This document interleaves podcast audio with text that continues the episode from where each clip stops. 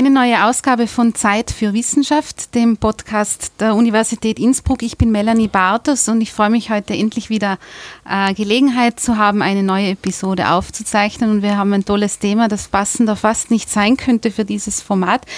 Zunächst einmal freue ich mich aber, Herrn Professor Peter Kügler bei mir begrüßen zu dürfen. Herr Kügler, herzlich willkommen bei Zeit für Wissenschaft. Danke für die Einladung. Sehr gerne. Äh, Sie sind äh, hier an der Universität Innsbruck äh, Leiter des Instituts für Philosophie, dort als Professor tätig und aufmerksam geworden bin ich ähm, Ende letzten Jahres bzw. Anfang diesen Jahres, weil Sie ein Buch herausgebracht haben, das den Titel trägt Zeit und zeitliche Existenz. Ich glaube, jetzt wird ja klar, warum das zum Format Zeit für Wissenschaft gut passt. Wir haben schon ein kleines Vorgespräch geführt. Natürlich ist dieses Thema insgesamt ein sehr großes. Also wir werden mhm. schauen, wo es uns heute hinführt in der Thematik, aber auch ein sehr spannendes, wie man äh, sehen kann, wenn man einen Blick auch in die Aufteilung Ihres Buches wirft, wo Sie ja von äh, historischen Auffassungen zu Zeit und ähm, Aspekten, die mit Zeit und dem Verständnis davon zu tun haben, bis hin zur Relativitätstheorie und modernen Interpretationen davon so einen Bogen spannen und einen Überblick bieten. Ähm, jetzt wäre meine Frage so zum Einstieg vielleicht, warum haben Sie dieses Buch äh, verfasst und was ist Zeit in Ihrer Arbeit für eine Komponente? Wie kann man sich das vorstellen, wenn man mit Zeit, Zeit arbeitet, so wie Sie? Man versucht äh, neben dem universitären Betrieb Zeit zu finden, das Buch überhaupt zu schreiben. Das ja. ist schon mal die erste Herausforderung. ähm, ja, erst einmal möchte ich mich bedanken, dass Sie das Buch gelesen haben. Denn es ist typisch, glaube ich, für solche philosophische Gerne. Werke, dass sie nicht viel gelesen werden. Äh, ich mache mir da keine großen Illusionen. Aber es genügt ja unter Umständen auch vielleicht Auszüge zu lesen oder einzelne Kapitel und so weiter. Ja, also das Buch heißt Zeit und zeitliche Existenz und geschrieben habe ich es, weil ich begonnen habe, mich für Zeit aus philosophischer Sicht zu interessieren und weil ich festgestellt habe, dass die Dinge, die mich daran interessieren, äh, in der Regel sehr spezialisiert abgehandelt werden in Zeitschriften, also in Journals, äh, mhm. oft auf eine so spezialisierte Art und Weise, dass die einen Spezialisten gar nicht mehr verstehen, was die anderen Spezialistinnen zu sagen haben. Und was natürlich gerade bei diesem Thema Zeit äh, sehr unangenehm ist, weil Zeit ein so vielfältiges Thema ist, dass man sich, dem man sich ja von allen Seiten eigentlich äh, nähern könnte. Also es gibt ja mhm. keinen Bereich der Kultur oder Wissenschaft, der nicht in irgendeiner Form etwas mit Zeit natürlich zu tun hat. Und deswegen wollte ich eben ein Buch schreiben, wo man mehrere Perspektiven auf die Zeit irgendwie entfalten kann. Mhm. Jetzt könnte man so aus einer Außenperspektive, äh, wenn man so neu hinkommt, äh, zu dem Aspekt, dass man sich in philosophischer Weise oder wie auch mhm. immer überhaupt mit Zeit äh, auseinandersetzt, könnte man meinen, was, was für Fragen stellt man sich da überhaupt? Also worum geht es da, wenn es um die, die Zeit ist ja sowas, wo jeder ja. denkt, ähm, ja. Jeder weiß was davon. ja, jeder weiß definitiv. Naja, jeder kennt davon. sie. ja. Äh, also das ist zum Beispiel ganz typisch für ein philosophisches Thema, dass Philosophen und Philosophinnen sich ja oft mit Dingen beschäftigen, die ja jeder kennt. Mhm. Oder zu kennen glaubt oder irgendein Vorverständnis davon hat nicht. Realität, Wahrheit, das Gute, moralisch Gutes, Schönheit und so weiter und so mhm. fort. Nicht? Und das ist ja gerade das Interessante in der Philosophie, dass man es eben schafft, äh, so diesen Spagat zu machen zwischen dem Alltagsverständnis, andererseits aber auch einem spezialisierten Verständnis, das oft mit verschiedenen Wissenschaften zu tun hat. Und wie Sie schon richtig gesagt haben, gerade in der Zeit natürlich kommt man nicht an der modernen Physik herum, mhm. Äh, die natürlich Theorien aufgestellt hat, die relevant sind für unser Verständnis von Zeit. Ähm, was jetzt die Philosophie im Speziellen angeht, äh, ist Zeit natürlich eines der ältesten philosophischen Themen überhaupt. Und die, die grundlegende Frage war immer, was Zeit überhaupt ist. Mhm. Also etwas, etwas, was man unmittelbar kennt aus eigener Erfahrung, mhm. in Worte zu kleiden, also zu sagen, was Zeit ist, eine Definition von Zeit zu geben. Das hat die Philosophie eigentlich immer schon beschäftigt. Und da gibt es ein ganz berühmtes Zitat, das sicherlich viele kennen, das immer wieder in dem Zusammenhang auch zitiert wird. Äh, Augustinus, der Philosoph und Kirchenlehrer, hat äh, hat geschrieben in seinen Konfessionen, in seinen Bekenntnissen, ähm, wenn mich niemand fragt, was Zeit ist, dann weiß ich es. Ähm, wenn, mich, wenn man mich aber fragt, dann kann ich es nicht sagen, nicht? Und das bringt, glaube ich, diesen Spagat ganz gut zum Ausdruck. Also wir haben alle ein unmittelbares Verständnis davon, was Zeit ist, mhm. in unserer eigenen Erfahrung. Aber wenn wir sagen sollen, ist es unglaublich schwierig. Mhm.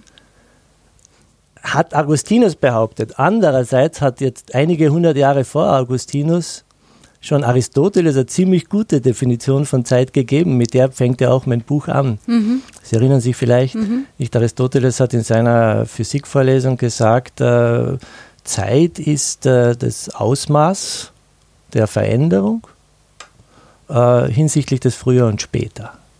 Das heißt, äh, etwas muss sich tun, etwas muss sich verändern, dann vergeht auch Zeit. Würde mhm. sich nichts verändern, mhm. dann stünde die Zeit still ich glaube, das ist auch etwas, was jeder ganz gut nachvollziehen kann. Das kennen wir aus dem Märchen, nicht Schneewittchen. Im ja. liegt 100 Jahre im Sarg, ja. die Zeit bleibt stehen, nicht? Also es ist an Veränderung gebunden, an daran, dass Ereignisse geschehen und so weiter. Es ist aber das Ausmaß, also man kann es irgendwie messen. Das ist mhm. natürlich auch ein wichtiger Aspekt. Zeit ist messbar. Ähm, das allein reicht aber nicht. Man muss noch was hinzufügen, es geht um früher und später. Nicht? Also Zeit hat eine bestimmte Richtung. Dinge, manche Ereignisse finden vor anderen Ereignissen statt und dass Zeit eine Richtung ist, hat, das ist natürlich ein ganz wichtiger Aspekt. Das unterscheidet mhm. die Zeit zum Beispiel vom Raum und so weiter. Mhm. Der Raum hat keine ausgezeichnete Richtung die Zeit aber, aber wenn ich jetzt da die Begrifflichkeiten früher und später habe, dann verwende ich eigentlich zur Definition von Zeit Begriffe, die eigentlich aus der Zeit, ja, genau. die selber schon zeitliche Begriffe sind. Ja, also das ist äh, die Tragik des Ganzen. Ja.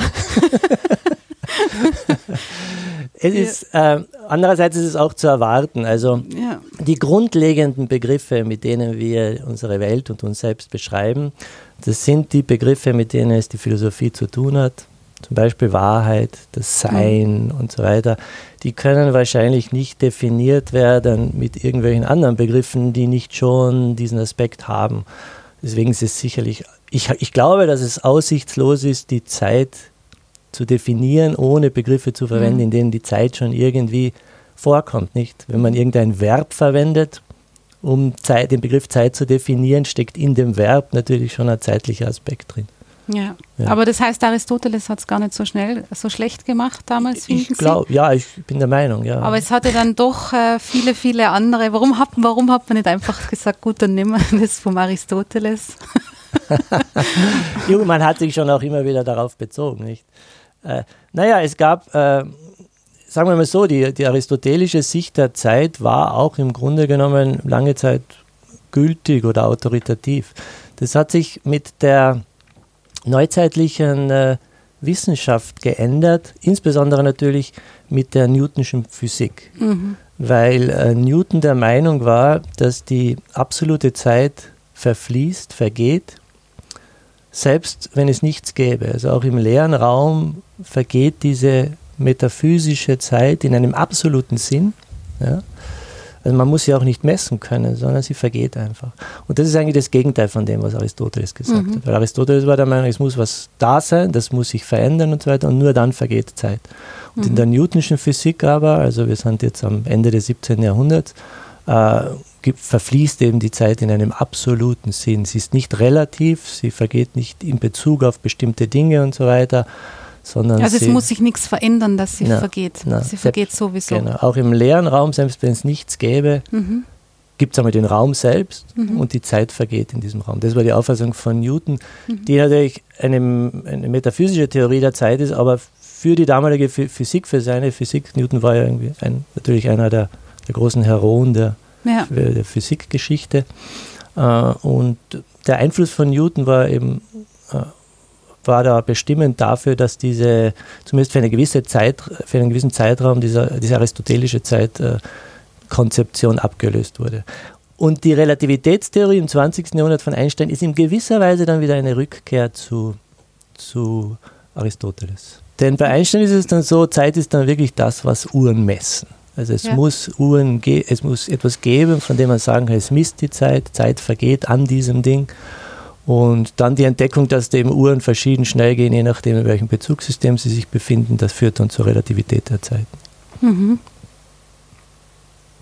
Aber das heißt, es ist dann schon, ich meine, was ja auch irgendwo schon auf der Hand liegt, aber trotzdem, ähm, und das habe ich auch gemerkt, als ich das Buch äh, gelesen habe, an und für sich ist es schon eine sehr, sehr komplexe Thematik, aber am gewissen Punkt. Also bei Aristoteles kann man wirklich noch sehr gut also Schon, das klingt, ja. also auch aus heutiger Sicht für mich jetzt, wenn ich jetzt die Definition von, von Aristoteles lese, dann denke ich mir, ja, ist plausibel. ja. Also es ist dann, es ist dann irgendwann schon, es ist ja. wahnsinnig, also teilweise kommt mir vor, ja, auch in den Theorien dann, wenn Sie sagen Richtung Relativitätstheorie oder dann vielleicht auch noch die Quantentheorie, hm. vielleicht können wir das dann auch noch ähm, versuchen zum Reißen, aber es wird ja dann teilweise so komplex, dass ich mich frage, ob das mit dem menschlichen Verstand oder den Möglichkeiten, die wir da haben, überhaupt noch mhm. fassbar ist oder ob da dann irgendwo ein Punkt erreicht ist, wo es wirklich schwierig wird. Also auch schon bei Newton diese Sache mit, es vergeht sowieso in einem Raum. Was ist, was, was ist das für ein Raum? Wo ist der? Also es ist irgendwie, wissen Sie, wie ich meine? Von dem ja. her finde ich das auch so interessant, sich mit dem zu Es gibt, ich glaube, es gibt, es gibt ich glaube, dass Sie da eigentlich zwei Dinge ansprechen. Das eine ist, dass jemand eine metaphysische Konzeption von Zeit hat, so wie Newton. Mhm. Das heißt, etwas, was man eigentlich anschaulich schwer nachvollziehen kann, was man sozusagen auch nicht operational so leicht nachvollziehen kann. Ähm, das heißt, Metaphysik würde dann heißen, es übersteigt unsere Anschauung, unsere Vorstellung. Mhm. Das andere ist aber, dass eben äh, jetzt in physikalischen Theorien, die natürlich in erster Linie mathematisch ausgearbeitet sind, dass die so kompliziert sind, dass sich nur, nur Fachleute auskennen und ich als Philosoph also selbst wenn ich Physiker werde, würde ich mich nur in einem bestimmten Bereich auskennen, mhm. äh, weil, weil das natürlich auch Physiker und Physikerinnen jeweils spezialisiert sind auf ihrem Bereich. Aber als Philosoph fällt es mir natürlich unglaublich schwer, das tatsächlich nachzuvollziehen, was in physikalischen Theorien heute so äh, abgeht. Ja. Mhm. Mein, äh, mein äh, physikalischer Begleiter, der mir das Buch auch äh, gelesen hat, was die physikalischen Sachen angeht, Gebhard Grübel vom Institut für theoretische Philosophie, äh, Verzeihung, theoretische Physik, ähm, schönen Gruß übrigens, wenn er mich jetzt hört. äh, der, der war mit der aristotelischen äh, Definition überhaupt nicht zufrieden. Mhm. Er hat gesagt, was soll das? Also das ist viel zu ungenau und so weiter. Äh, als Physiker möchte er eine mathematisch formulierte Theorie haben, äh, in der die Zeit in irgendeiner Form vorkommt. Nicht? Meistens die Variable t, über mhm. die wird halt einiges ausgesagt. Und diese mathematische Theorie sagt mir dann letztlich, was Zeit ist. Mhm. Das befriedigt mich als Philosoph jetzt aber nicht, weil ich möchte ja versuchen, das doch irgendwie in, in eine nicht mathematische Sprache zu kleiden. Ja. Nicht? Und das ist so das, die Schwierigkeit, die man, in der man als Philosoph ist, wenn man so in einem Beri äh, Gebiet arbeitet, der halt zwischen Philosophie und damit auch dem Alltagsdenken einerseits und den aktuellsten physikalischen Theorien oder so steht. Da weiß man, da fühlt man sich manchmal, das kann ich Ihnen sagen, unglaublich inkompetent. Ja, das kann ich mir, ehrlich gesagt, ich bin froh, dass Sie das sagen und dass es nicht nur mir so geht. Ähm, äh, das kann ich gut nachvollziehen. Eben darum habe ich das vor. Also diese Frage, als ähm, ob diese wahnsinnig äh, große Komplexität ist ja einerseits genau vielleicht das, was es so faszinierend macht, mhm. aber andererseits auch das, was, wo man sich manchmal denkt, okay, jetzt, jetzt ist der Punkt erreicht, jetzt kann ich nicht mehr, jetzt kann ich das für mich nicht mehr weiterdenken in der Form. Ja, es ist halt die Aufgabe der Philosophie, auch diese Vermittlungen zu machen, nicht? Also, ja. ähm, man kann jetzt nicht nur Physiker und Physikerinnen sich darüber unterhalten lassen, sondern es muss ja auch irgendeine Übersetzung sozusagen stattfinden. Mhm. Wobei das natürlich auch Physiker äh, zum Teil selbst machen. Es gibt ja einige äh, Bestseller ja, auf ja. dem Buchmarkt. Durchaus. Ich denke da zum Beispiel an äh, ähm, Carlo Rovelli, so jemand, der ein Physiker, der über die, diese Sachen schreibt die für mich auch sehr lehrreich waren. Mhm. Aber wenn, das, das ist dann wieder so, wenn ich das als Philosoph lese, denke ich mir, das ist, das ist, das ist furchtbar ungenau. Weil, okay. er, weil er sozusagen mhm. bei der, äh, es fehlt äh, Naturwissenschaftlern oft bei der Vermittlung, fehlt ihnen dann die besondere Art von Genauigkeit, die die Philosophie ausmacht, also die begriffliche Genauigkeit, nicht? Mhm. Sozusagen, es, ist, es gibt ja verschiedene Arten von Genauigkeit, nicht? Also wenn jemand mit Mathematik arbeitet in einer naturwissenschaftlichen Theorie, dann ist klar, was, was genau heißt, nicht? Mathematik muss genau sein. Mhm. In der Philosophie ist Genauigkeit ganz besonders. Wenn man Begriffe verwendet, müssen die klar definiert werden, äh, sollten im Idealfall klar definiert werden. Man kann, muss sie hinterfragen, man muss auf Einwände, Argumente und so weiter eingehen, man muss verschiedene Begrifflichkeiten vergleichen und so weiter. Das ist die spezifisch-philosophische Kompetenz. Und die fehlt in der Regel dann wieder Physikern, die ein Sachbuch über Zeit schreiben. Nicht? Mhm. Ja. Die, also die haben dasselbe Problem wie wir, nur von der anderen nur Seite. Nur von der anderen Seite, ja. ja. So ist es für niemanden leicht offensichtlich. ja, es ist schwierig. Ja.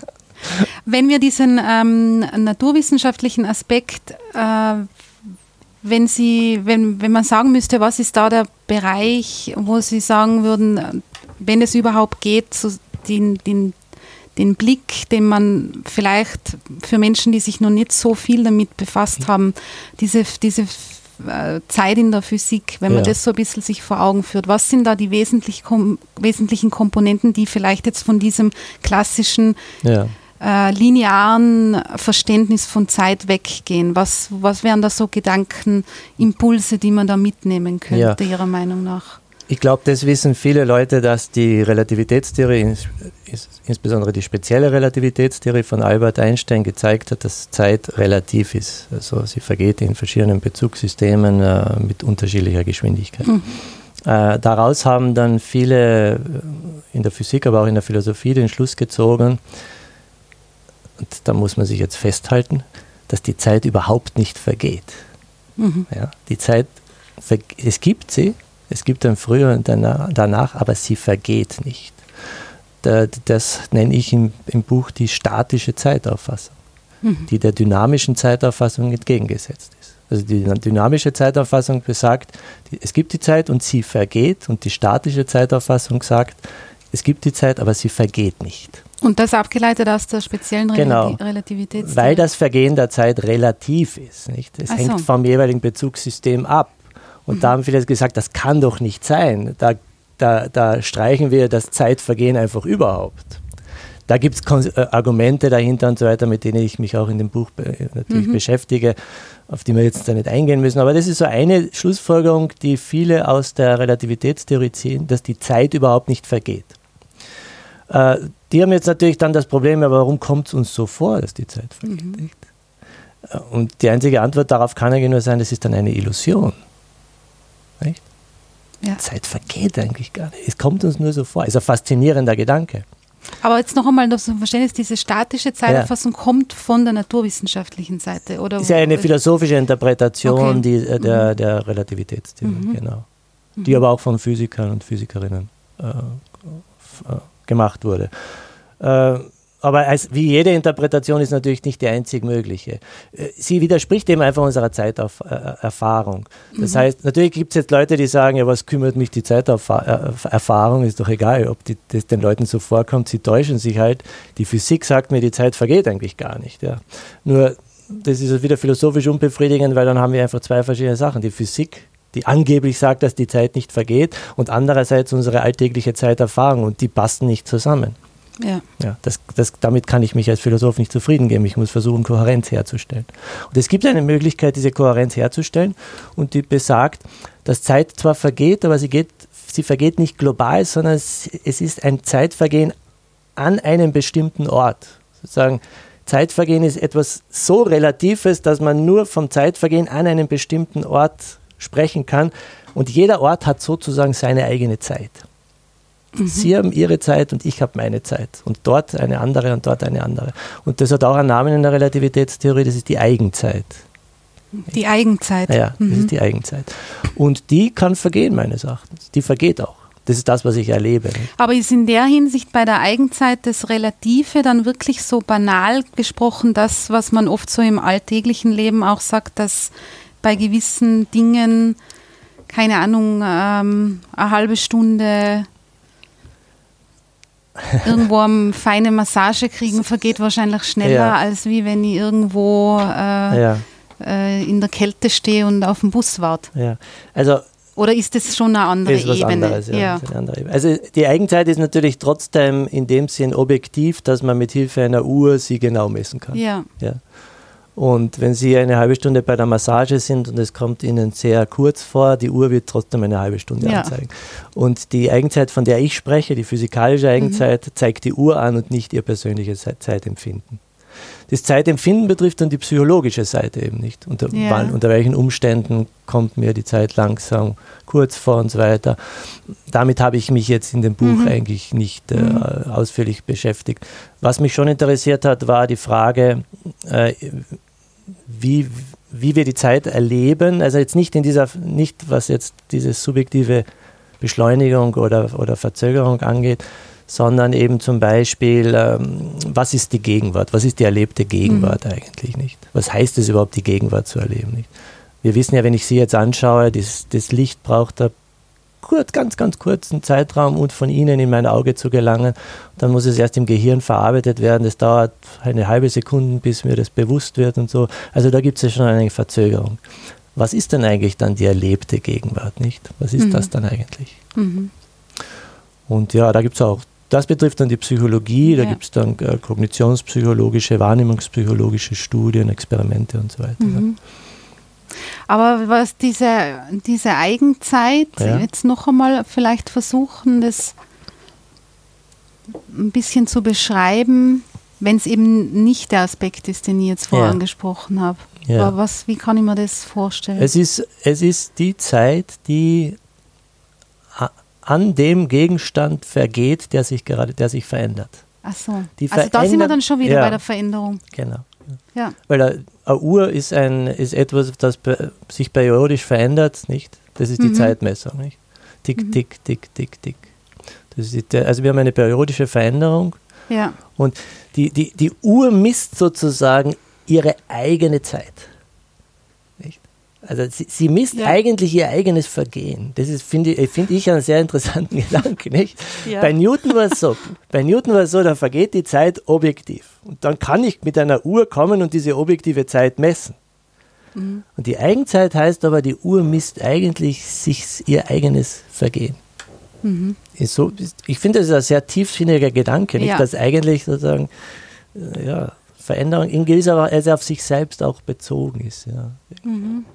ja, also das ist eigentlich die Eigenzeit und das hängt auch dann damit zusammen, dass äh, das Buch heißt ja Zeit und zeitliche Existenz. Ich, ein, ein, ja. zweiter Punkt war ja, dass ich versucht, dass ich wissen wollte, was heißt eigentlich Existenz? Was heißt mhm. überhaupt, dass etwas real ist, nicht? Mhm. Und auch das ist natürlich ein uraltes philosophisches Thema. Eben, da haben Sie also ein ganz schönes Zitat, auch in der Beschreibung, ähm, äh, was da, glaube ich, gut passt an der Stelle. Was existiert, existiert in der Zeit.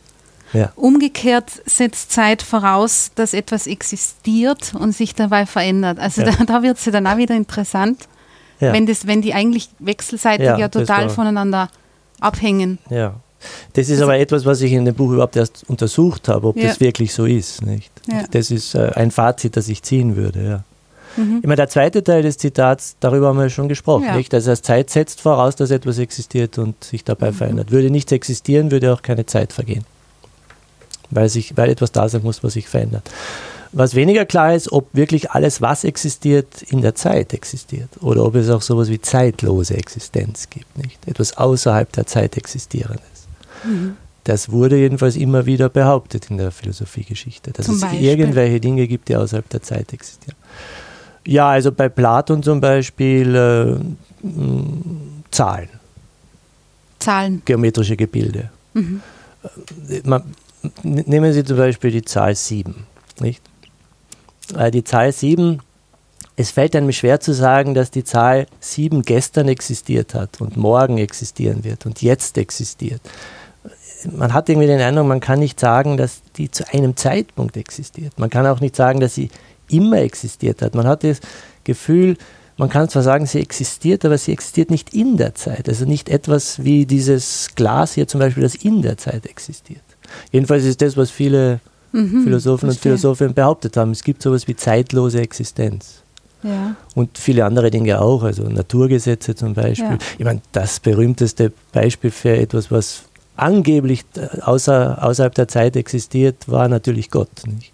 Ja. Das heißt, von Gott klar. wurde häufig angenommen, Gott existiert außerhalb der Zeit und hat aber dann irgendwie Raum und Zeit und das Universum geschaffen. Und das war meine Frage, eine meiner Fragen war, ob, ob, man, äh, ob man das verständlich machen kann, diesen, diesen Begriff der, der zeitlosen Existenz. Und da bin ich zu einem negativen Ergebnis gekommen. Ja. Ja. Genau. Das, das haben Sie gelesen, oder? das habe ich ja eben für die Zuhörerinnen und Zuhörer, die das Buch noch nicht gelesen haben, ähm, kann man das, das ist jetzt quasi ein Spoiler. das sollte man heutzutage gar nicht mehr machen. Aber ich glaube, in dem Fall kann man ruhig ähm, das schon vorausschicken. Also Zeit, noch einmal, um das zusammenzufassen an der Stelle. Zeit setzt voraus, dass etwas existiert, weil sonst kann sie nicht vergehen. Genau. Und dann kann man den, wie Sie es gemacht haben, die um, den Umkehrschluss ziehen und die Frage stellen, mhm. was existiert, ob, existiert aber nur in der Zeit. Also quasi der umgekehrte. Umgekehrt, ob, umgekehrt, ob, genau, ob, ob das, was existiert, notwendigerweise auch in der Zeit existiert. Nicht? Oder ob es irgendeine Art von zeitloser Existenz gibt. Und äh, gegen die, zwei, die, gegen die zeitlose Existenz habe ich eigentlich zwei Dinge, also ja. zwei Argumente oder zwei Gründe, warum ich äh, nicht an die zeitlose Existenz glaube. Eines, eines betrifft wieder die Frage der Eigenzeit, von der wir vorhin gesprochen haben. Äh, ich glaube, dass die Wurzel unseres Existenzbegriffs das Hier und Jetzt ist. Also wir verstehen, was es heißt, dass etwas existiert, weil es uns jetzt gegenwärtig ist. Ja? Mhm. Sie, das ist, das ist eine komische Frage, wenn, wenn jemand die Frage stellt, was heißt es, dass dieses Glas hier existiert? Also für die Zuhörer, da steht ein Glas. Ja. ja, ja. Wir haben zwei Gläser am Tisch stehen, ja, die immer wichtigere Bedeutung kriegen. Unglaublich wichtig. Ja. Jetzt könnte man jemand fragen, ey, was heißt es, dass das Glas existiert? Nicht? Eine typisch philosophische Frage. Ich glaube, die meisten Leute würden damit denken, was soll das? Was fragt mich der? Was mhm. ist das für eine komische Frage? Aber das ist immer eine philosophische Frage.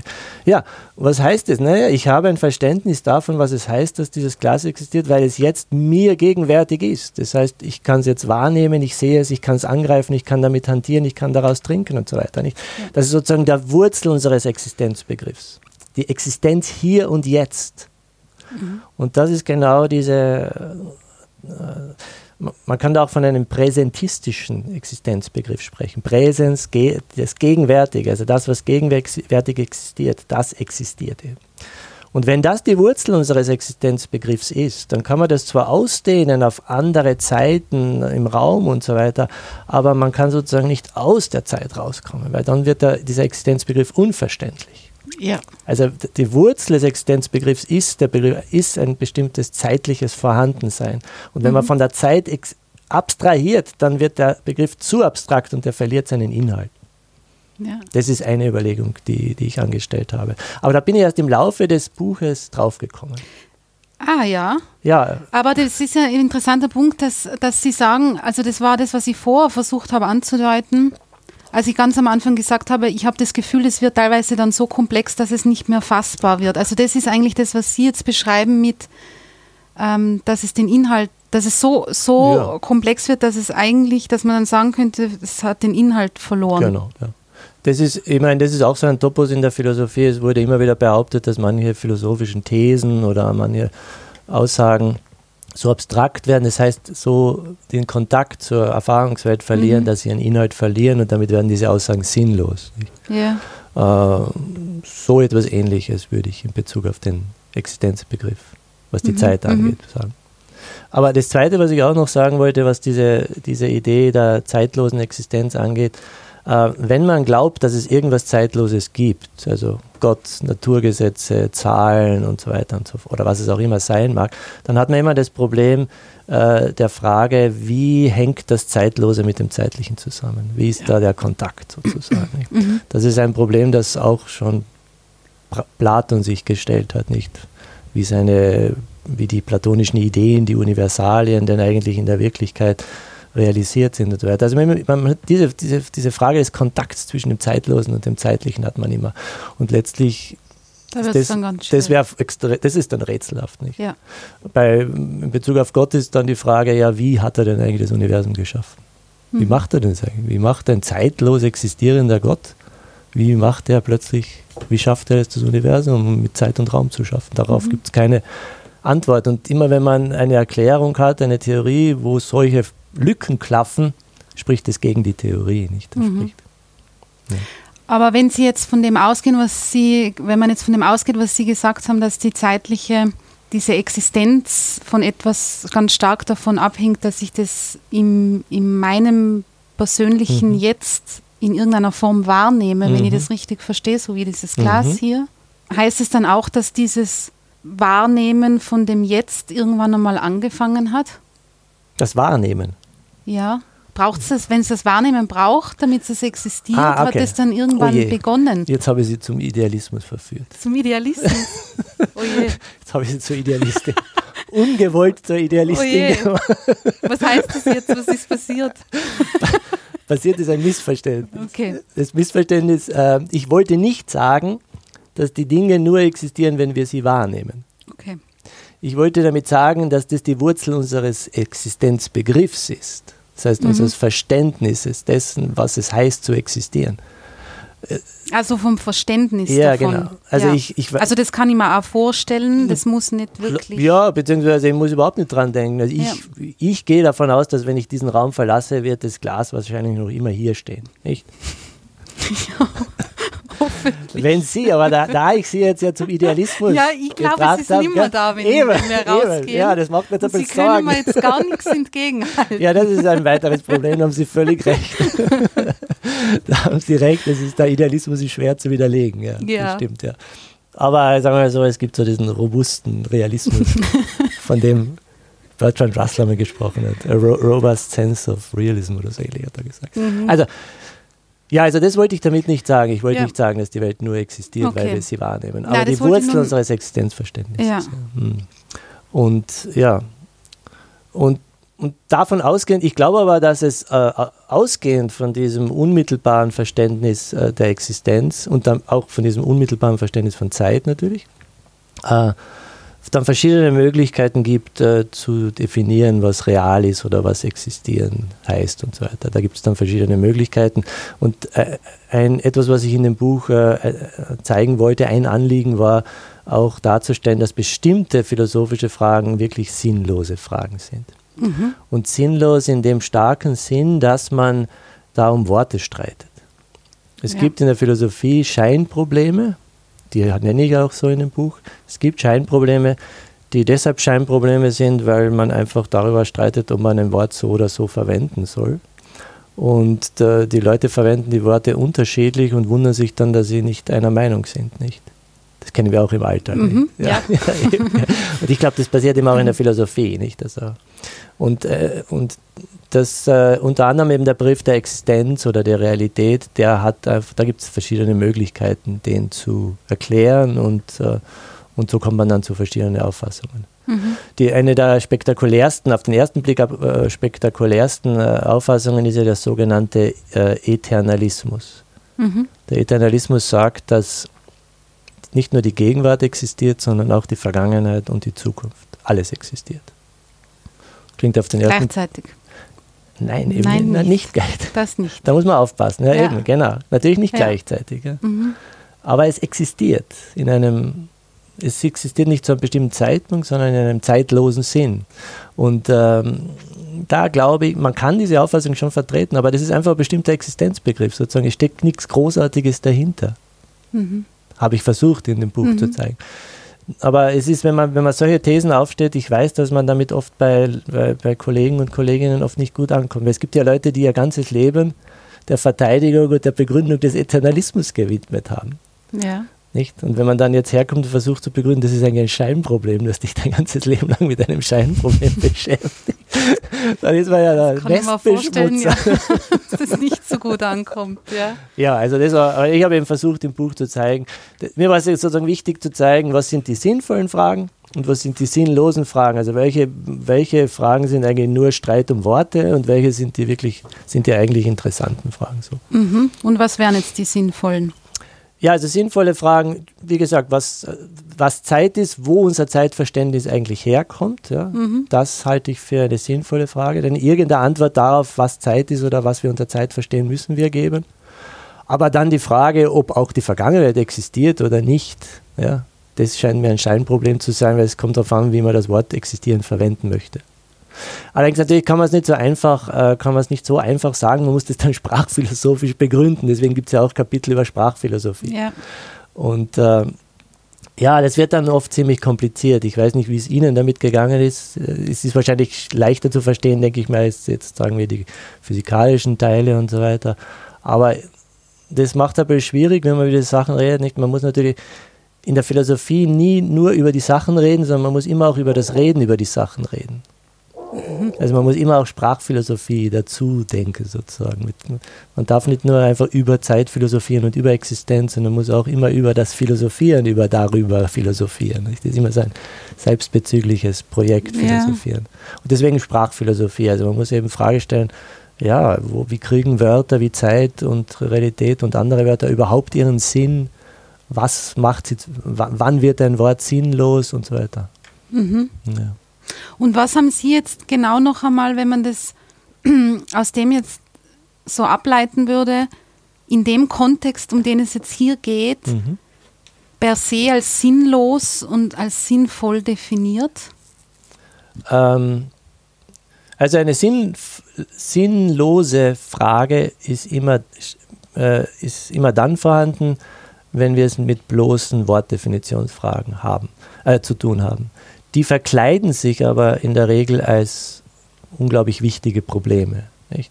Das heißt, äh, Philosophen und Philosophinnen kommen oft selbst nicht drauf, dass sie eigentlich, dass sich hinter ihren scheinbaren substanziellen Fragen eigentlich bloße Fragen der Definition von Wörtern äh, mhm. äh, verstecken.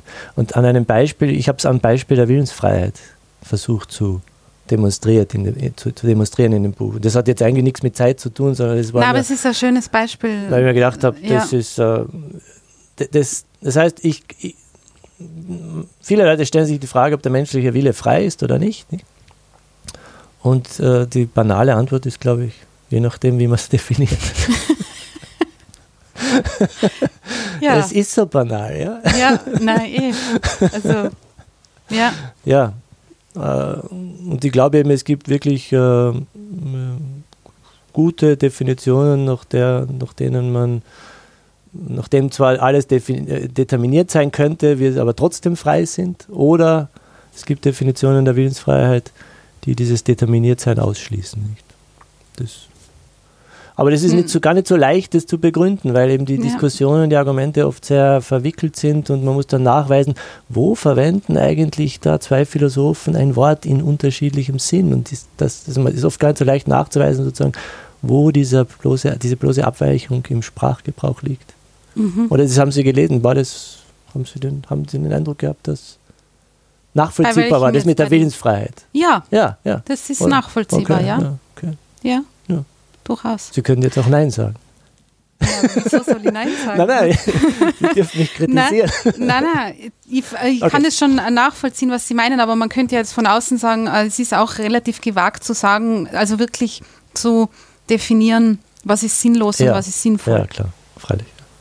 Das ist richtig. Das, das wäre mir so mein, deswegen habe ich dann nochmal nachgefragt. Aber richtig, ja. man kann es ja, wenn man es argumentieren kann, naja, man braucht, schon man braucht besser, eine Theorie des Sinns. Ja. ja. Ja. Ich meine, bekannt äh, in der Philosophie jedenfalls sind ja die Versuche des sogenannten logischen Empirismus des Wiener Kreises, mhm. der Philosophenschule in Wien in der Zwischenkriegszeit des vorigen Jahrhunderts, äh, die mehr oder weniger gesagt haben, jedes, jeder Begriff, der sich nicht irgendwie empirisch, also durch Erfahrung, Wahrnehmung irgendwie begründen und einlösen lässt, jede Frage, die sich nicht auf diese empirische Art und Weise klären lässt, das ist eine sinnlose Frage.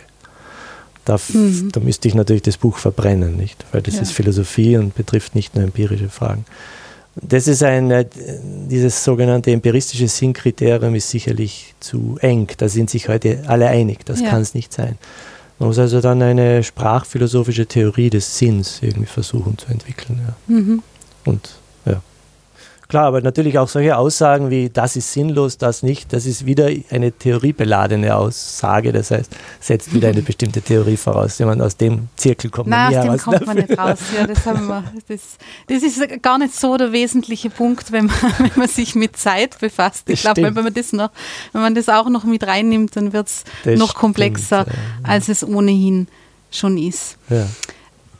Also das heißt, Sie haben um jetzt noch einmal den Spoiler aufzugreifen, den wir vorhatten, vielleicht können wir den an der Stelle noch einmal umreißen, dass Sie die Idee der zeitlosen mhm. Existenz mhm. und auch diese statische Auffassung mhm. von Zeit, mhm. die wir eh schon umrissen haben, mhm. äh, lehnen Sie sozusagen ab.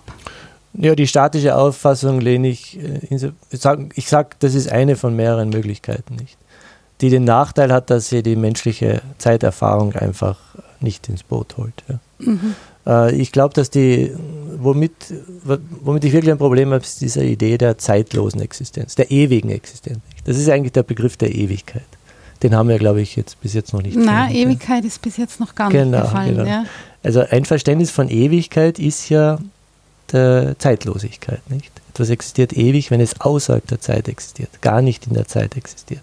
Mhm.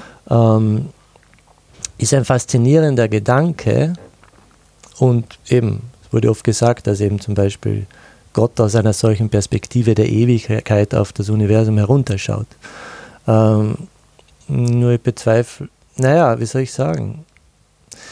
Ich glaube, ganz am Ende des Buches habe ich darauf äh, verwiesen, dass es für uns vielleicht ganz interessant sein könnte, für Menschen könnte es interessant sein, versuchsweise diesen Standpunkt der Ewigkeit einzunehmen und sozusagen zu versuchen, sich über die Dinge zu erheben und einmal von oben hinab, hinabzuschauen, so eine Art metaphysische Vogelperspektive mhm. einzunehmen was natürlich nicht real geht, ist schon klar. klar ja.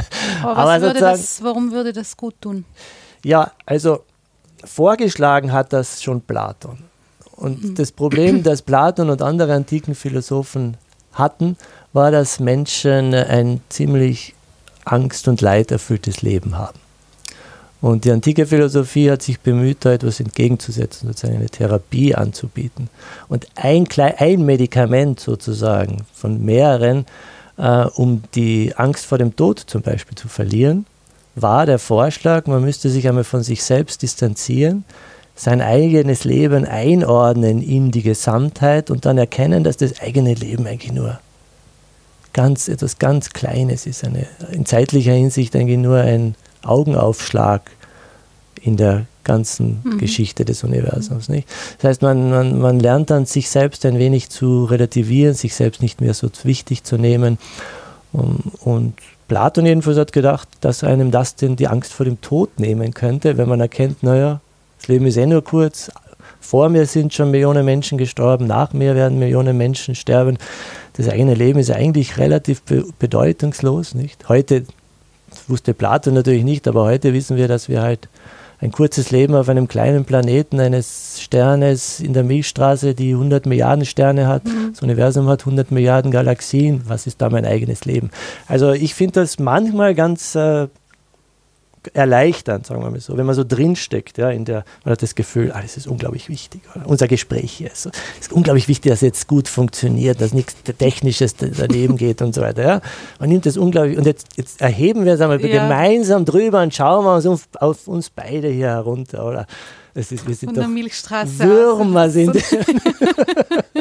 Braucht man sich überhaupt nicht mehr stressen. Aber eben, das sind ja oft, also das, das, dieses Schema geht ja auf ganz viele Bereiche. Ich glaube, ja. dass Religion ja ganz vieler über genau solche Dinge ja. funktioniert. Auch, ja. Ähm, Nicht notwendigerweise, hängt von der Religion ab. Ja. Hm. Aber dieser, dieser, also diese, also aber da würden Sie auch sagen, dass diese, diese Form der Relativierung dann eigentlich so was eher Sinnloses ist, oder? Nein, es kann praktisch sehr, sehr nein, nein, es kann nützlich sein, sich einmal das vor Augen zu führen, sozusagen das Universum von oben zu betrachten. Das heißt auch in gewisser Weise genau diese Perspektive des Eternalismus einzunehmen. Sozusagen, wir stellen uns vor, als würden wir alle Zeiten, Vergangenheit, Gegenwart und so weiter, jetzt in einem Blick betrachten. Ja. Mhm. Das ist es ja eigentlich. Mhm. Wir, wir, betrachten, wir wissen jetzt, also die Physik sagt uns, das Universum ist irgendwie 13,8 Milliarden Jahre vor, können wir uns eh nicht vorstellen, aber versuchen wir es einmal, uns wirklich so, so, ja, okay. Also es ist nicht sinnlos in dem Sinn, dass äh, äh, es kann nützlich sein, sagen wir so. Dieser Versuch kann nützlich sein. Ja. Äh, wir dürfen es nicht übertreiben, weil sonst kommen wir gar nicht mehr zurück sozusagen auf die Erde. Nicht? Mhm. Also wir dürfen uns nicht ständig distanzieren, weil natürlich müssen wir die Dinge auch wichtig nehmen, die um uns herum ja, sind. Das ist ja klar nicht.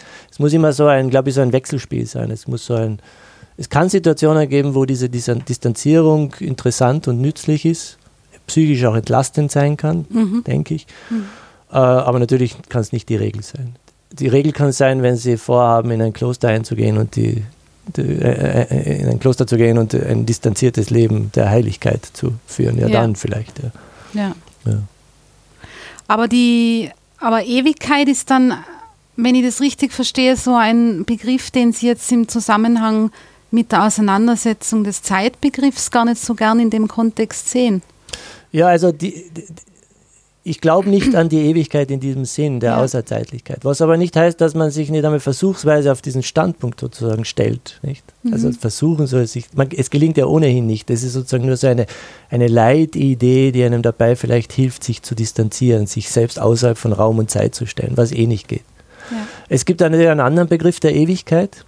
Äh, Ewigkeit nicht als Außerzeitlichkeit, sondern Ewigkeit als ein unendlich langer Zeitraum. Ja. Also als etwas, was schon immer existiert hat und in der Zukunft immer existieren wird. Das ist wieder etwas anderes, wo es auch in der Philosophie eine lange Tradition der Auseinandersetzung gibt, weil äh, Philosophen sich äh, häufig die Frage gestellt haben, ob vielleicht äh, die Vergangenheit schon unendlich lange gedauert hat. Nicht? Oder ob es irgendwann einmal so einen ersten Zeitpunkt gegeben mhm. hat. Nicht? Und heute äh, schreiben äh, Physiker und Kosmologen oft über solche Sachenbücher, ja. weil natürlich da die, die moderne Kosmologie äh, da auch ein Wort mitzureden hat. Nicht? Das, ist, das, find, das ist etwas, was ich im Buch auch behandelt habe, weil viele Philosophen, einer davon war Immanuel Kant, ja behauptet haben, dass im Grunde genommen, dass es, dass es gar nicht sein kann, dass das Universum schon oder die Welt schon unendlich lange gedauert hat. Das heißt, dass die haben versucht, Argumente zu finden dagegen, dass es eine unendliche Menge oder Folge von Zeitpunkten gegeben haben kann. Die waren der schon, Meinung, also schon in, in der, der Vergangenheit. Ja, genau, genau. Ja. Also es gibt philosophische Argumente dagegen, dass, es, dass, die, dass die Vergangenheit unendlich lange war. Das heißt, es die, das hat irgendwo angefangen. Müsst, nach diesen Argumenten. Ich halte diese Argumente nicht für schlüssig. Also ich glaube, ja. glaub, dass, dass nichts dagegen spricht, dass die Vergangenheit einfach schon unendlich war. Ich, ich kenne kein gutes Argument dagegen, sagen wir mal so. so. Naja, äh, Immanuel Kant zum Beispiel hat das ungefähr so erklärt. Er hat gesagt, vereinfacht gesagt, wenn die, wenn die Vergangenheit unendlich lange gewesen wäre schon, dann wäre sie mhm. sozusagen nie bei, bis bei uns angekommen. Ah. Okay. okay. Es ist, also man, man stellt sich sozusagen vor, dass man die Zeit, dass man es aufzählt. Ein Zeitpunkt, der nächste Zeitpunkt, der mhm. nächste Zeitpunkt. Eins, zwei, drei, vier, fünf, sechs, sieben und so weiter. Naja, und wie es halt mit unendlichen Gesamtheiten so ist, man kommt nie an ein Ende. Ja? ja. Und wenn man das jetzt umdreht, sozusagen die Vergangenheit, dann war das Argument, ja, es wäre sozusagen der, dem Universum oder der Zeit eigentlich nie gelungen, diesen unendlichen Zeitraum zu überbrücken und in der Gegenwart anzukommen. Mhm. Bertrand Russell hat auf, äh, darauf geantwortet, doch, das geht schon, nämlich in einer unendlichen Zeit. In einer mhm. unendlichen Zeit kann man auch unendlich viele Weltzustände aufzählen und dann bis zur Gegenwart zu kommen. Das finde ich ist die richtige Antwort darauf. Also das wäre auch der, der Standpunkt, den Sie da. Das wäre mein Standpunkt, ja, aber es gibt äh, moderne Philosophen, die, die versuchen trotzdem irgendwie zu zeigen, dass das nicht funktioniert. Dahinter steckt meistens die Idee, wir widerlegen jetzt die unendliche Vergangenheit, weil wir wollen, dass alles irgendwann einmal begonnen hat. Mhm. Warum wollen wir, dass alles irgendwann einmal begonnen hat? Weil wir jemanden haben wollen, der dieses geschaffen hat. Nicht? Also meistens stehen da irgendwelche theistischen Konzeptionen dahinter. Die Leute wollen beweisen, dass Gott existiert und für, versuchen dann Argumente zu finden, warum alles irgendwo einmal begonnen haben muss, weil dann brauchen wir einen Schöpfer. Ja. Wenn aber die Welt schon unendlich lange existiert hat, was die alten Griechen geglaubt haben, brauchen wir keinen Schöpfer. Aber was meint man jetzt mit Welt? Die Erdkugel oder? nein, nein, alles, was ich Alles. Das Sein. Das Sein. Die ja. Realität. ich hätte auch das Sein sagen sollen, das ja. klingt so geschraubt. Ja.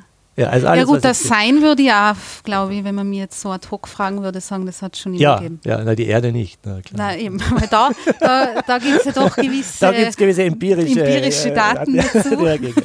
Und auch nicht, unser, auch nicht unser Universum, weil also Na, wenn man, ja, wenn man der modernen Physik glaubt, das kann sich alles mhm. äh, als falsch herausstellen. Aber heute geht man davon aus, halt, dass unser Universum vor 13,7 oder 8 Milliarden Jahren entstanden ist. Aber es hätte davor ein anderes Universum, ja. Universum oder mehrere Universen geben können. Und so mhm. immer wieder in die Vergangenheit unendlich lange. Hätte mhm. sein. Das wissen wir. Aber wenn man von diesem Vergangenheitsbegriff in der Form ausgeht, ist es dann derselbe Schluss auch für die Zukunft? Äh, na, eigentlich. Na, das, na, weil sozusagen von jetzt ausgehend könnte die Zukunft durchaus unendlich lange dauern. Es muss keinen Schlusspunkt geben. Es geht halt immer so weiter. Ja, eben. Also wenn ich von einer unendlichen ja. Vergangenheit ausgehe, dann ja. müsste heißt es eigentlich ja. auch, dass ich von ja muss eigentlich. Ja, ja. ja. Naja, es ist in der andere Richtung dann trotzdem von einem Schlusspunkt ausgehen wäre ja Wär, ja, es ist Wäre wär nicht schlüssig. Nein, man muss es nicht. Ich meine, man, wir, wir, wissen nicht, ob nicht irgend. Wobei es ist sehr schwer, eigentlich sich vorzustellen, was es heißt, dass es irgendwann einmal einen Zeitpunkt geben wird, der sozusagen der letzte Zeitpunkt ist. Ja. Das Einzige, was man sich da vielleicht vorstellen kann, eben äh, entsprechend der aristotelischen Auffassung, dass Zeit und Veränderung zusammenhängt, sollte irgendwann einmal ein Zustand eintreten, wo es keine Veränderung mehr gibt dann würde in gewisser Weise die Zeit stillstehen. Das wäre dann der letzte Zeitpunkt. Mhm. Ja? Aber dann müsst ihr davon ausgehen, dass es sowas wie ja, den leeren Raum gibt oder sowas. Ja, oder schon, es gibt etwas, aber da passiert nichts. Sozusagen alles. Ja, aber alles da kommt dann darauf an, wie man Zeit definiert, weil wenn es dann nach der was war das, Relativitätstheorie geht, dann, na, wo fließt na, die Zeit immer? Ja, bei Newton? Bei Newton, natürlich, klar. Für Newton ist klar, nicht? auch dann würde die Zeit noch vergehen. Ja, klar. Ja. Aber wenn man, wenn man eben äh, Zeit an Veränderung bindet, dann, wenn sich nichts mehr verändert, dann. Allerdings, man, das wäre dann auch eine andere Physik, denn ich meine, äh, die Physik, die Quantenphysik sagt, dass sich ja immer irgendwas tut. Also auch der leere Raum ist ja erfüllt mit Energieschwankungen ja. und so weiter. Also, aber die philosophische Vorstellung einer einer, eines nicht mehr Vergehens der Zeit in der Zukunft, das ist man kann, das kann man zumindest beschreiben. Also es, die Möglichkeit besteht. Philosophisch ist es nicht ausgeschlossen, dass irgendwann einmal sich ab einem bestimmten Zeitpunkt nichts mehr tut. Damit hört auch die Zeit auf. Mhm. Wir, wir sind da nicht mehr am Leben, glücklicherweise. Wer weiß. Ja, wer weiß. Ja. ich meine, ich glaube, es ist dann auch ähm, banal oder salopp formuliert relativ wurscht, wenn der, wenn der Punkt kommt. Ähm, glaube ich, haben wir eh nicht mehr so viel Zeit darüber nachzudenken, im wahrsten Sinne des Wortes. ja, ja, also. Aber ist das jetzt was, was, wo wir uns auf der, auf der philosophischen Ebene bewegen jetzt in, in den Gedanken oder, oder kann man so einen Zugang auch aus den zum Beispiel Naturwissenschaften, weil Sie es jetzt angesprochen haben, Quantentheorie zum Beispiel, ja, also, rausholen? Da müsste man jetzt natürlich die Wissenschaftler und Wissenschaftlerinnen fragen. So wie ich die derzeitige Situation einschätze, ist es eben so, dass selbst wenn das Universum irgendwann über den Wärmetod gestorben sein wird. Das heißt, wenn sich alle Unterschiede möglichst ausgeglichen haben und wir nur sozusagen eine homogene, eine homogene Energieverteilung haben im Universum, heißt es noch lange nicht, dass es einen Stillstand gibt, weil sich immer noch etwas tut, weil es eben quantenphysikalische Unschärfen gibt, Teilchen, virtuelle Teilchen poppen aus dem Nichts und verschwinden wieder und so weiter. Nicht? Das heißt, es gibt sowas wie einen völligen äh, diese, diese gedachte Homogenität gibt es eigentlich nicht. Es gibt auch keinen leeren Raum nach der heutigen mhm. physikalischen Lehre, nicht? weil ja. auch der leere Raum mit Energie erfüllt ist. So gesehen wird es, äh, wenn die gegenwärtige Physik stimmt und es da nicht neue Perspektiven gibt, dann kann es eigentlich diesen letzten Zeitpunkt gar nicht geben. Mhm. Aber vielleicht jemand, der jetzt zuhört, ein Physiker oder eine Physikerin, wird vielleicht innerlich gerade protestieren. ja, man weiß, man kann sich ja vertrauensvoll an mich oder sie wenden. Dann. Ja, genau. ähm, bei den vielen Aspekten, die wir jetzt angeschnitten haben, was dieses Thema betrifft, gibt es da etwas an dem ganzen Themenbereich, das Sie besonders fasziniert? Oder wo Sie das Gefühl haben, da denken Sie die meiste Zeit drüber nach? Also ich habe das Ganze, so ein Buch ist für mich ja eigentlich ein, wirklich ein Forschungs- und Denkprozess. Also ich schreibe es ja, weil ich mir über bestimmte Dinge klar werden will. Mhm. Ähm, und äh, ich habe also dadurch dann vieles gelernt, was ich dann auch noch weiter, worüber ich weiter nachdenke und worüber ich vielleicht auch in Zukunft etwas schreiben möchte. Ähm, was ich da besonders äh, hervorheben möchte, ist, äh, was wir auch kurz angesprochen haben, eben diese Bedeutung des Augenblicks, mhm. der jetzigen gegenwärtigen Existenz, die schon rein be begrifflich die Wurzel für vieles ist. Also da irgendwie, der, der Augenblick ist eigentlich, die Gegenwart ist das eigentlich Rätselhafte. Nicht? Als ich äh, das Buch begonnen habe zu schreiben, habe ich den Eindruck gehabt, Zeit ist rätselhaft. Ich möchte wissen, was Zeit ist. Aber das eigentlich Rätselhafte ist der Augenblick. Das Jetzt und Hier. Manche Philosophen haben das so ausgedrückt, die Gegenwart ist eigentlich deshalb was Rätselhaftes, weil sie der Übergang von Zukunft zu Vergangenheit ist, also eine bloße Grenze. Mhm. Und das stimmt natürlich. Es ist, wir glauben, es, die, die Gegen, einerseits ist, ist es eigentlich das Einzige, was wir haben. Nicht? Ich habe jetzt nur die Gegenwart. Das, die Vergangenheit ist schon gleich wieder weg. Und die Gegenwart ist jetzt auch gleich wieder weg. Ja? Mhm. Und darüber möchte ich noch genauer nachdenken, was das, was das eigentlich heißt, dieser paradoxe Charakter der, der Gegenwart. Zum Beispiel ein Philosoph, der im Buch nicht vorkommt, Kierkegaard, hat mhm. gesagt, die Gegenwart oder der Augenblick, wie er es genannt hat, ist die Synthese von Zeit und Ewigkeit. Und das kann man so verstehen, dass der Augenblick äh, einerseits der Zeit angehört, denn die Zeit setzt sich aus Augenblicken zusammen. Er ist aber auch gleichzeitig etwas Ewiges, weil der Augenblick selbst ja nicht, sozusagen, da gibt es ja keine. Im Augenblick selbst gibt es ja kein Vergehen. Der Augenblick selbst ist irgendwie herausgehoben aus der Zeit. Äh, Wittgenstein hat das dann so ausgedrückt, denselben Gedanken, der lebt ewig, der in der Gegenwart lebt. Mhm. Und das ist wieder etwas, wo, wo, wo man dann wieder einen leichten Anknüpfungspunkt zur Alltagserfahrung oder so machen kann. Oder ich glaube, das ist das, das ohne große philosophische Vorkenntnisse, wenn man jemandem sagt, ja, wenn du in der Gegenwart lebst, dann lebst du eigentlich ewig, weil da verschwindet dir die Zeit, du denkst nicht an die Zeit und ja. so weiter. Nicht? Und da sieht man wieder, dass sozusagen philosophische Spekulationen auf der einen Seite und so alltägliche Zeiterfahrung und so weiter eng zusammenhängen. Darüber möchte ich gerne, darüber würde ich gerne in Zukunft noch ein bisschen genauer nachdenken, mhm. was dieser eigenartige Augenblick ist. Augenblick. Der so gleich wieder weg ist. Ja. Und doch der Zeit enthoben. Irgendwie. Ja. Paradox. Ja, es ist ja auch kaum, also von was redet man da? Von einer Sekunde, von einer Millisekunde oder, Eben, oder ja, was, ist was ist denn dann da? Also rein so auf der Ebene schon, was ja. ist da? Ja, je nachdem, nicht, wenn man es psychologisch betrachtet, da kann, das kann man tatsächlich wissenschaftlich untersuchen, indem man feststellt, wie weit äh, müssen irgendwelche Reize auseinanderliegen, mhm. damit man sie überhaupt noch als zwei verschiedene Reize trennen kann. Mhm. Damit man merkt, es sind zwei und nicht einer. Und die, die, die, das Ergebnis lautet, es sind ungefähr 30 Millisekunden. Also 30 Millionstel Sekunden.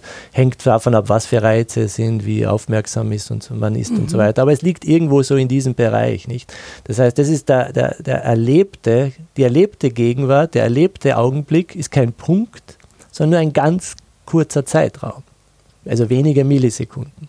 Mhm. Das ist aber, das betrifft die Psychologie, also die Frage des Erlebens. Es gibt natürlich dann noch ein bisschen ein, ein etwas Größeres, was mit unserem äh, Ultra-Kurzzeitgedächtnis zu tun hat.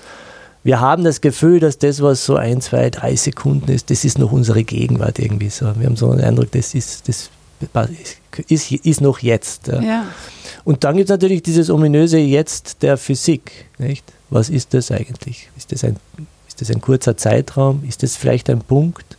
Es gibt physikalische Theorien, die besagen, dass die Zeit eigentlich gar nicht kontinuierlich verläuft, sondern so sprunghaft. Mhm. Sagst wie eine Uhr tickt sozusagen. Also die Zeit wäre keine Analoguhr, sondern eine Digitaluhr. Allerdings ja. natürlich die, die, die Zeit, die, die, die Zeiträume sind wären nach diesen Auffassungen extrem klein, also bei 10 hoch minus 35 Sekunden ungefähr. Und das ist dann eine Aneinanderreihung dieser genau, Punkte, genau, genau, dieser kleinen, genau, kurzen. Genau. Und dazwischen liegt nichts. Dazwischen ist nichts. Ja, das ist eine philosophische Frage. ja.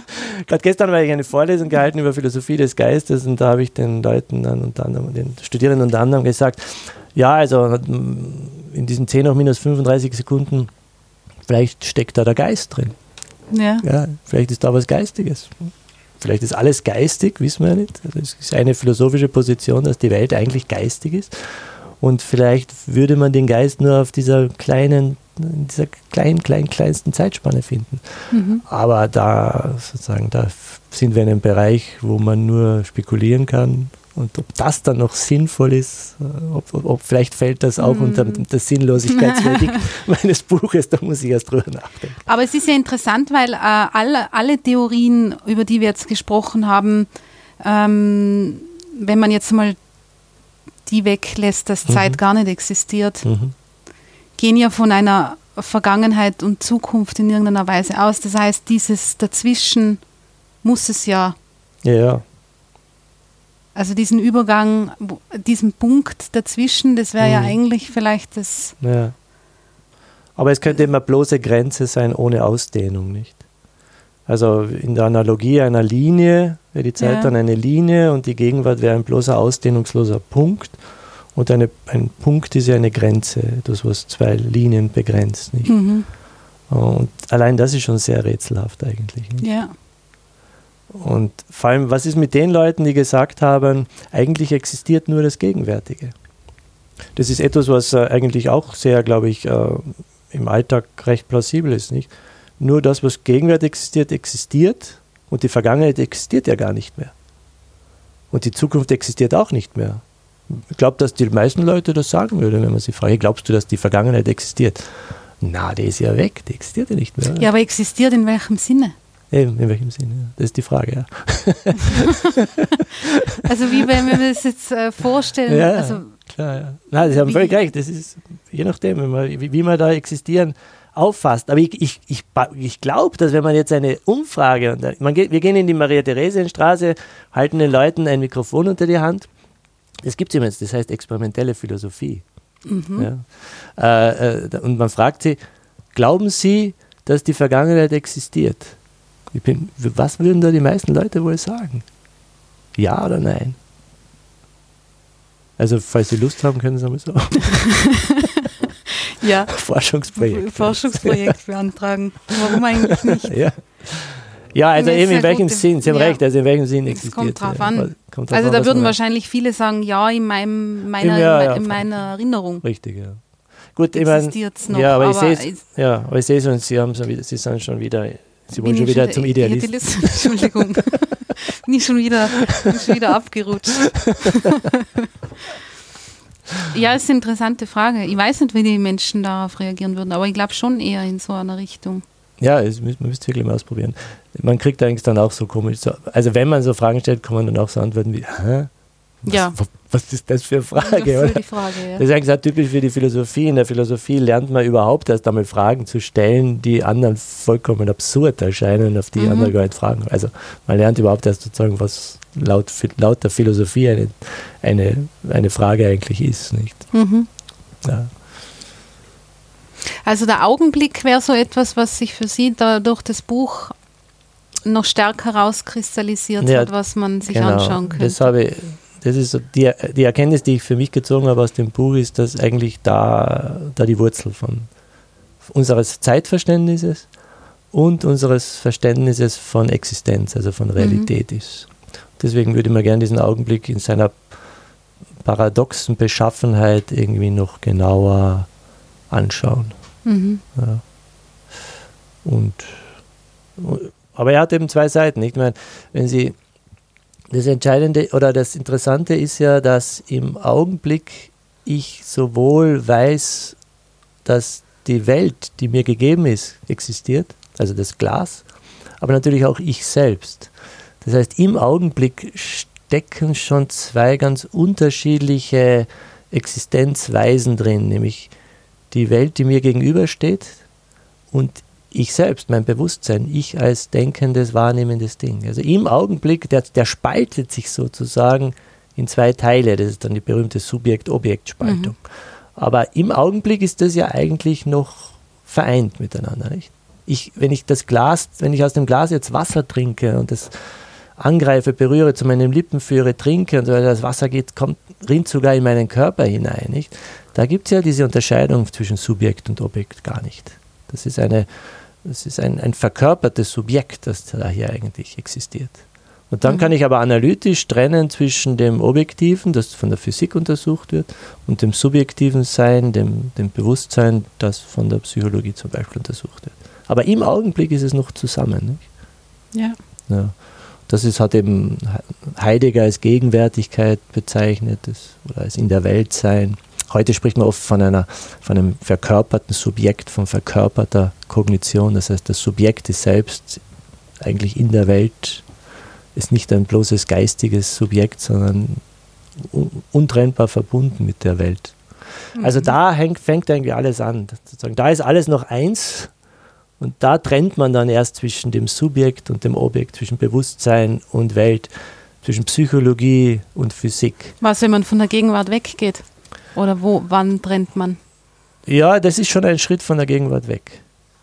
Also sozusagen von der erlebten Gegenwart, der erste Schritt von der erlebten Gegenwart weg ist diese Trennung zwischen dem Subjekt und dem Objekt. Mhm. Das ist schon der erste Schritt.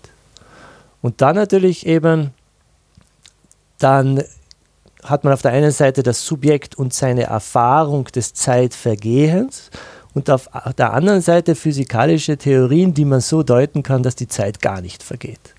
Sozusagen, mhm. dann klafft dieser Spalt ganz weit auseinander. Echt? Ja. Aber es fängt bei etwas an, wo alles noch zusammen ist. Mhm. Ja. Und gerade äh, Physiker, die über Philosophie der Zeit schreiben, wie zum Beispiel der, der Carlo Rovelli, den ich schon erwähnt mhm. habe, die vergessen oft, dass, dass auch Naturwissenschaftler und Naturwissenschaftlerinnen natürlich Menschen sind, die die Theorien irgendwie, auch der greift ein Apparat an und äh, also die, die, das, was die Theorie, die physikalische Theorie alleine aussagt, das kann nicht die ganze Welt sein, weil ja auch die Anwendung der Theorie dazugehört. Man macht ja was daraus. Also man kann den Menschen nicht streichen. Das kann vielleicht ein Physiker machen, den Menschen zu streichen. Aber als Philosoph kann ich natürlich den Menschen und die Zeiterfahrung nicht streichen. Es muss irgendwie zusammengehören. Mhm. Und ja, im Augenblick ist das irgendwie noch zusammen und dann fällt es auseinander. Das ist irgendwie ein rätselhaftes, irgendwie ist das was rätselhaftes. Mhm. Aber glauben Sie, dass das so ein Rätsel ist, wie Sie vorher angesprochen haben, dass man das nicht lösbar ist? Ich fürchte fast, ja. Ich fürchte, ja. dass, dass es da etwas wirklich so wie, wie, wie, wie Augustinus auch über die Zeit gesagt hat, wir haben da eine Erfahrung, die wir letztlich nicht vollständig in Begriffe kleiden können. Mhm. Nicht? Also mein Hier und Jetzt, das, was ich jetzt erlebe, natürlich kann ich das in Begriffe bis zu einem gewissen Grad kleiden. Ich kann sagen, was ich wahrnehme. Ich kann die Sachen beschreiben. Ich kann sie beschreiben. Ich kann das Glas beschreiben. Ich kann mich beschreiben. Ich kann mein Inneres beschreiben. Ich kann also eine, eine Grenze ziehen zwischen der Welt um mich herum und mir und so weiter. Und durch begriffliche Anwendung.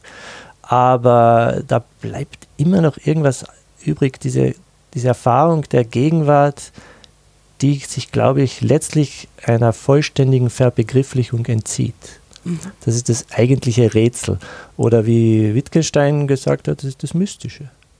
Aber mhm. nicht mystisch im Sinne einer höheren Sicht ja. auf irgendwelche transzendenten Wesenheiten, sondern das Hier und Jetzt, der Augenblick ist das Mystische. Mhm. Das finde ich jetzt, äh, äh ich, ich, ich bin jetzt gerade am überlegen, was ich an der Stelle tun soll, weil, äh, weil ich das eigentlich jetzt fast ein wunderschönes Schlusswort, Schlusswort, finden ja. würde. ich weiß nicht, ob Sie mit dem jetzt einverstanden ja, sind, wenn zufrieden. die Mystik am Schluss doch, übrig doch, passt. Zeit also, oder um Ihr das, Buch geht. Das entspricht ganz meinem Philosophieverständnis. Mein Philosophieverständnis lautet, man muss möglichst weit mit Begriffen kommen, so weit es geht. Nicht zu früh aufgeben, aber man muss auch wissen, wann es aus ist. Ja. ja. Also es wäre jetzt äh, auch im Bereich des Möglichen, dass Sie zu dem Schluss kommen, wenn Sie sich jetzt mehr mit dem Augenblick befassen, dass das eine sinnlose Frage ist.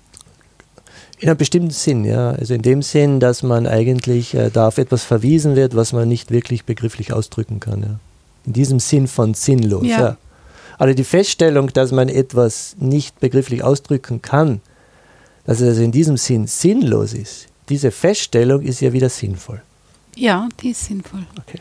Ja. Danke, dass Sie mir zustimmen. Ja, finde ich auch. Also meine bescheidene Meinung ist das sinnvoll, ja.